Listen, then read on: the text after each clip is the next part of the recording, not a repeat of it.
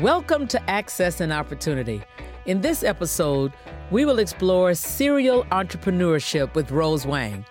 Rose is the principal of Rose Wang Strategies, chairman and founder of Binary Group, and one of Fortune's most powerful women entrepreneurs in 2013. Today, we'll talk to Rose about her journey in becoming a thought leader in Washington, D.C.'s IT world and leading the charge in disrupting the status quo in the small business community. Rose is a real force of nature, and I know this personally, having served with her on the National Women's Business Council. Let's get started. Rose, one of the reasons I'm so excited to talk to you is that you are a serial entrepreneur. You have successfully started and exited, restarted, maybe failed, went on to the next thing. Uh, and I'd love to have our, our listeners hear the progression. So I have a, a, very technical background, computer science and applied math. And after grad school, I worked for a big telecom company in R&D space.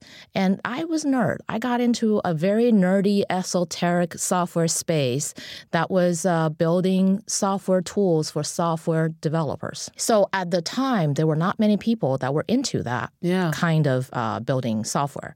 And as a result, I got recruited out of Texas to move to Silicon Valley to join a company called Lighthouse Design. Yes. Because they wanted to build a software tool for software designers, where we would uh, draw pictures of, of, the design and then software code is automatically generated. Oh, wow. Wow. At the time, it was very cutting edge. Yes. And this was uh, early to mid 90s. Mm-hmm. And I was the main uh, designer of this product. And in two and a half years, we um, built, not only built the product, beta it, and had um, two customers, two paying customers, and then we were acquired. Yeah. Wow. With in two, two and a half years. Yeah. Wow. Two paying customers. Two and a half years. Two and a half years. And so I got, I was 27 at the time. Wow. I got 15 minutes of fame yeah. and a little bit of money. and I said, if these nerds that I worked for could do this, maybe I could do it too. Okay. So So that's where the entrepreneurial idea came from. Yeah. Okay. Yeah. So I co-founded with my uh, now former husband 20 years ago, Binary Group. I had no vision, I had no mission, only that I wanted to be my own Inc. mm-hmm. so I could be my own technical independent consultant. Okay. Because I had skills that could sell. Yes and people were recruiting me. It mm-hmm. was it was easy to find customers because I had more customers than I had me to do. I turned away business because wow. th- there was only one of me. Mm-hmm. So that's how Binary was born. Okay. And I did independent consulting around the country. I would fly Monday through Friday. You know, Monday fly to a project uh, site and come home on Fridays, mm-hmm. and doing big project work for Sprint, AT&T, Fannie Mae, wow. Cable and Wireless, Fortune 100, Fortune 500 companies. So right out of the box, you were selling a large enterprise. Let me let me interrupt again and ask the question: How did you know how to price yourself? Because the other challenge that I find among entrepreneurs is they're not really sure what they should be charging. And in many cases, they charge below. And as I say to them, do your homework beforehand because once you put yourself in a box below market, it's hard to get there. So, can you talk a little bit about your price discovery process and how you sort of stood your ground? That is so uh, important. So I was lucky that because I had that 15 minute fame, um, recruiters were calling me and they were making offers. Uh-huh. So I had I got a sense. I did my market research without me doing it. They mm-hmm. were coming to me. What what I did was talking to uh, some of my friends who were already trailblazing in this space. They were nerdy type people who could be consultants. And one of the tips they gave me was set your price high because to go up from there is almost impossible as an independent. Ah, okay. Because you may have to take discounts. Yes. Mm-hmm. That was a, the discounting idea was uh, something that my friend, one of my mentors, yes. also gave me. Yes. And when I learned that, I said, "Oh, I cannot say just because I'm 27, only have five years of professional experience, I'm only worth X dollars." Mm-hmm. I set my si- very high. So I did very well as an independent. Okay. My client was CTO of Sprint. We Okay. were running a $2 billion project together. Wow. And he brought in, um, he, he signed an $800 million contract with IBM Global Services Wow. to do the, the bulk of the implementation. And I was very depressed because I thought we were going to build it by bringing excellent people and doing it, you know, one at a time. And he said, Rose, I only have one corporate career in Sprint. Mm-hmm. I can never go wrong by hiring IBM. You are my insurance policy. Mm-hmm. That's when I had another seed sold in me. Impact has to be big enough to to make impact. I mm-hmm. cannot be an individual. I, I made a difference with the project and with my client, but not big enough. I was mm-hmm. his insurance policy. Yes, he. You were the one that he knew could get it done, even if the behemoth failed, screwed it up, took too long. He knew you could get it done, but he could not say Rose Wang Inc. or Binary Group Inc. was the firm that I chose, and it's a one woman show. Yeah. So it didn't matter about what you could offer; it was one woman show. That's when I realized I needed capacity. Okay. If I was going to go down consulting, build a consulting company, I needed to have bulk. I need to have muscles. I need to be able to make a bigger impact. So, and that's when you started building impact, which made you uh, able to take on more business. I took a left turn at Albuquerque at that point. okay. um, two of my friends, techie friends, uh, invited me to join their company to build a, a software product company. Okay. And uh, this was early days of Java. And so our tool um, would have played and ultimately did play some role in that software development world. And um, I learned a big lesson. I was there for a little over a year, left my investment, left my money, obviously, all went up in smokes eventually, um, for one reason, one reason only.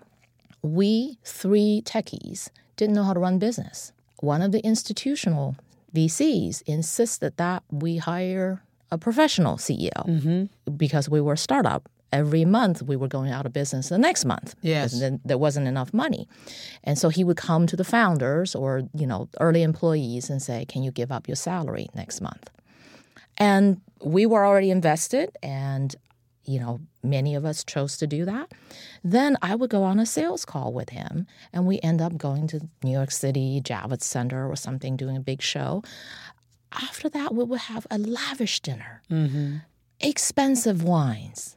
That just did not sit well with me. Mm-hmm. Well, but but you know, it's an important playbook point, Rose, that you do bring up. Though, despite the fact that he was the wrong guy, the founders aren't always the people to take it to the next level, and that uh, it's an important thing I think for entrepreneurs to understand because it's your baby, you started it, and the idea of separation generally doesn't sit right. But I do think it's a, a- an aha moment, and again, a playbook moment for you to ask yourself: Are you the right person? Do you know how to build and run a company, or are you really good at creating this product? And if you're really good at creating this product, and frankly, you get your joy from creating this product, then you should stay CTO, Yeah. or you should stay, you know, chief something else, but not CEO. Right. Uh, and you should also educate yourself about what a CEO should be doing, so that you can understand, you know, whether or not that person is doing the right thing. If you will. Absolutely. Yeah. It, it, it was another seed that was sold then Yeah. for, uh, for me to learn to become a CEO Yes. later on. Yes. Uh, so I left that company before it tanked. I left my investment to form yet another company called iBiz Women. And this time I went with two women partners. Okay. I met these two women at a women's empowerment conference. And I had at the time, this is late 1990s, and you know, internet was booming, Yes. and uh, everybody was interested in what tech could do for their community. And I remember making an impassioned speech at a gathering about how technology could really enable and empower all of us. And uh, two women turned to me and said, "We want to talk to you." I was the only funder. The other two did not put any money in, and we set out. Uh, we wrote a business plan. One was a f- finance person, uh, another one was a marketer, and we built a minimum viable product (MVP). Um, I was the main person behind it, And then what happened was uh, going into 2000, you would remember this, uh, we were pitching our MVP to a VC uh, in April of 2000. Uh, I remember I was giving the demo and, and the, uh, the VC at the head table getting more and more nervous, and, and he um, said, We need to stop this meeting. The market just dropped 2,000 points. Oh, I remember this very well. Mm-hmm. It was on a Friday. And uh, he said, We'll regroup next week. Of course, we never regrouped. And we struggled for a few more months. And ultimately, I decided to pull the plug because I had the majority shares. Um, I learned several lessons from this. Mm-hmm. Uh, one was never uh, partner with people or bring on partners who say they only have sweat equity. But that's another great playbook point in terms of how you think about who you ought to go into business with. And I often say that people don't value what they don't pay for. Yes. And so having some type of skin in the game is one way that you can make sure that people, or you can try to make sure that people are aligned. Yes. Because uh, obviously they could always walk away, but usually having something of value, which frankly is another important point for entrepreneurs. That's one of the telltale signs for VC. But oftentimes, VCs want to see that you have everything. Yep. That you know, if you don't make this successful, your house is going to be in peril, or your car is going to be in peril, or something else is going to be in peril because it matters just that much. So they want to see that kind of investment. I wholeheartedly agree with that uh, Yeah. philosophy. Yeah. Let's talk a little bit about, you know, the raising money. You said that you you all had raised a little bit of money in both of those examples.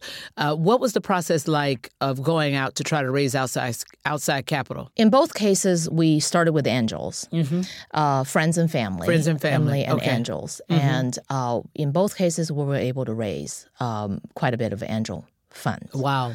We just lived and breathed what we were building. Okay. I look back now with, you know, rearview mirror. It's embarrassing. My pitch was embarrassing. My business plan was really bad. Really? But uh, well, wait a minute though. Let's back up. But you were successful in raising the money. So I was just about to ask you before you said that. What was your sale to friends and family? Because as you know, part of the challenge with women entrepreneurs and multicultural entrepreneurs is they don't often have the friends and family that are able to give them the capital. And even if they are able, you know, they have to make a compelling sale. What advice would you give to people who have tried the angel funding route and have not had success? I remember one instance, it was a friend, a nerd friend, who wrote me a pretty large size check. He never really asked a lot of questions. And then he asked to see the demo, and, and then he saw the demo. He said, hmm, not bad. And then he wrote a check. Okay. And then I asked him later, I said, Why did you write this? I returned the money actually um, after we shut it down. I returned his money because I felt like I was, uh, it was my integrity and my reputation on the line. Very good. Very good. Because that preserves you when you go back out the next time. And he said it was your passion. And he understood enough of what I was doing in terms of technology. He said, I thought you had something really cutting edge. But many entrepreneurs are afraid of debt, as you know from our work in NWBC. Yes. So what would you, what would you say to them? Why shouldn't they be afraid debt of is debt? cheaper. Yeah.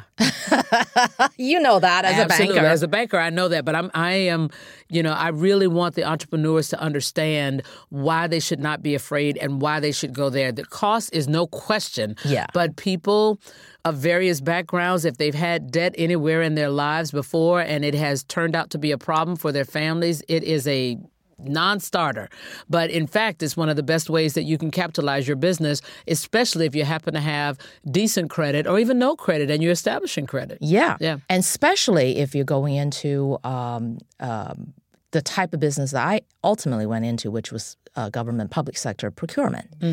Um, Uncle Sam has great credit rating. They mm-hmm. will eventually pay you. Okay. So now let's talk about the federal procurement piece because that, as you know, is often obscure terrain Yes. for most entrepreneurs. They don't know where to start. The process seems like it's overwhelming.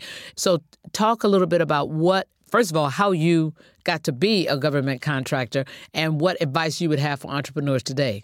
I found myself in the summer of 2000 wanting to build a consulting company. So we were humming along very well going into 2001. until 9 11 happened. Yes. That day, I had to track down my family members. I had uh, two cousins, Wall Street, uh, one cousin in uh, D.C. who was who witnessed the Pentagon. Wow. And so I tracked everybody down. In the evening, the news was going, and I sat on the couch and I said, I'm going to take this company to national defense, national security intelligence. I have all the failure of intelligence community, the systems not talking to each other. I know how to get them hooked up. And there was a personal uh, driver as well. I'm an immigrant from China, and um, I was a student in Tiananmen Square in 1989 Wow. for democracy. And 9 11 viscerally reminded me of what I went through Mm-hmm. in 89. So I felt like that was something I had to do. And so I proceeded to learn how to do government contracting. And I would do the registering in these systems and nothing would come.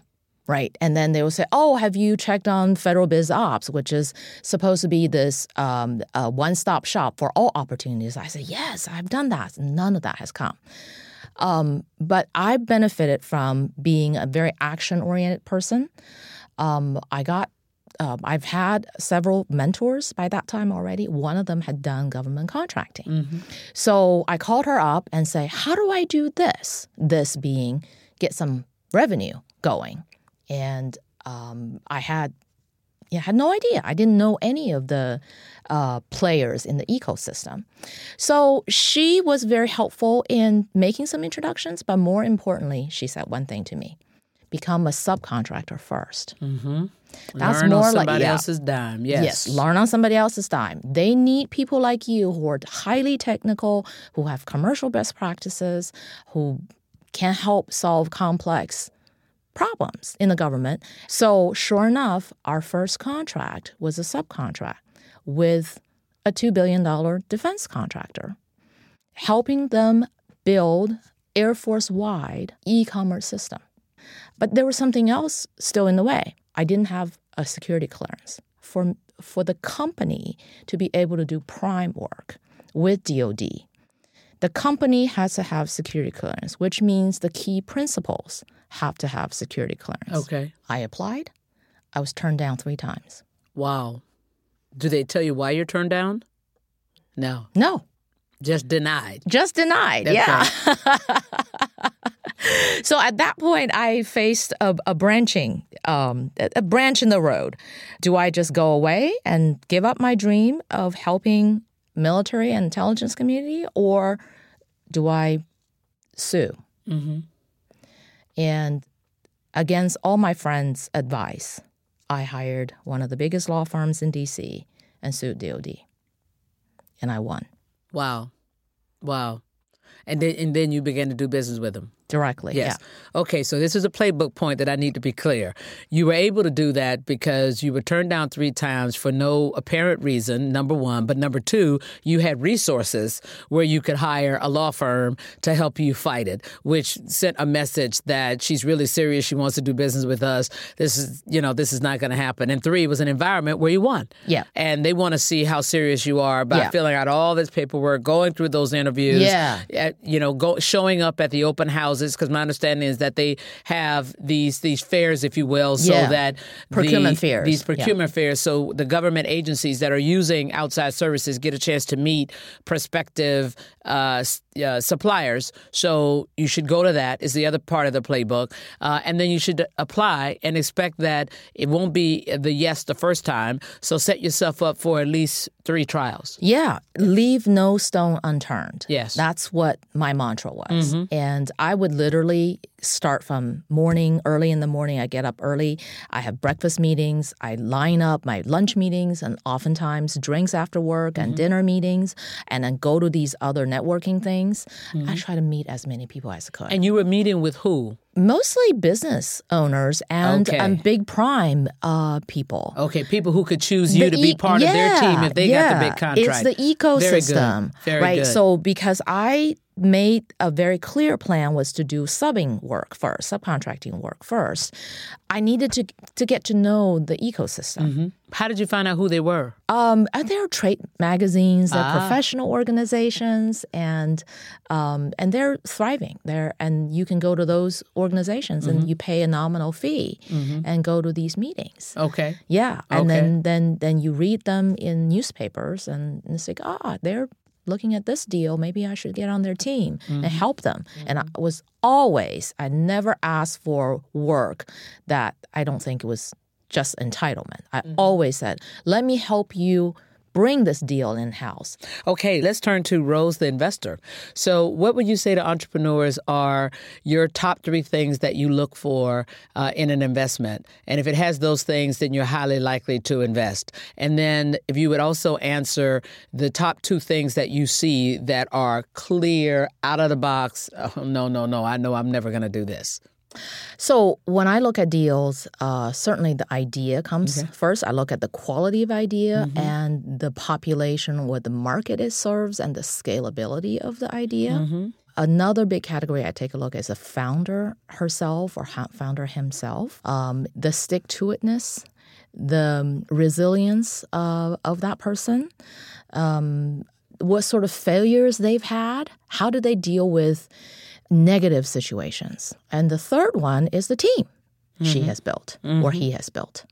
Um, and that is, those are the three things I look at. Okay. And they, I, I say no to more deals than I say yes. Oh, sure. I would yeah. imagine. Yeah. I would imagine. You know, what what's the advice that you would give to entrepreneurs uh, that things that they absolutely should not do when they're going in to talk to an investor? I don't invest in deals when they don't put sweat blood and tears mm-hmm. into it. Mm-hmm. Uh, when they're not breathing it, um, buying a fancy new car and asking me for 150,000, then I question. Mm-hmm. Or they are driving a fancy new car, right? I put I put it in question. Um, so I, I, look from that perspective a lot. Okay. Um, the quality of the individual. Mm-hmm. Is there anything that you could share with our entrepreneurs about exits? Is there anything you wish you would have done differently or you wish you would have known? And how would they know when is the right time to exit a business? That's a really tough one. That's a learning process for me as well. Um, exiting it's a lot of times it's opportunistic. Mm-hmm. What's in front of you? I advise um, young entrepreneurs today always run towards something mm-hmm. don't run away from yeah, something. yeah. Excellent advice.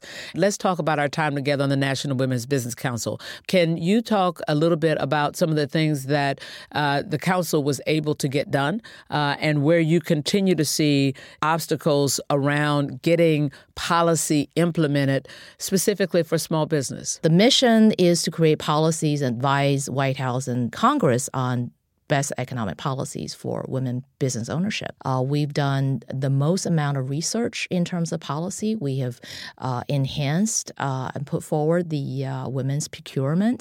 We have done studies on uh, STEM and the percentage of people in STEM becoming entrepreneurs, uh, women entrepreneurs in veteran space, Latina space, in millennial space, and rural. Mm-hmm. Those were very interesting pieces uh, that I have found personally, and there were many more. And some of them have been turning into policy recommendations, others are still a work in progress. Yes.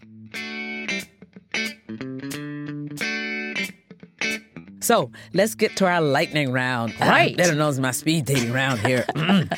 so I'm going to ask you a series of questions, all personal questions, and you just tell me the first thing that comes to your mind. Are you ready? Yes. Okay. Favorite thing about DC? Openness. Favorite book or magazine? Too many to name. Okay. City or the countryside? City. Winter or summer? Summer. East Coast or West Coast? Both. Your next business venture that you're most excited about? Well, I'm working on a fintech product and a AI tool for semiconductor industry. So, wow. Okay. Coffee or tea? Both. Text or talking? Texting. Last thing you downloaded? An app called Medium. Favorite vacation destination? The place I haven't been. Oh, okay. That's a good one. If you had a talk show, who would you want to be your first guest? Martha Stewart. That would be an interesting. I had the privilege of uh, taking Martha public back in 98, uh, 99, excuse me, 99, October of 99. Uh, what's one word that you'd like to use to describe your legacy? Resilience. Mm-hmm. Rose, thank you so much for being with us. This has been an amazing conversation. What an honor to be here. Thank you. You're most welcome. I'm Carla Harris, and we'll be back soon with another conversation about access and opportunity.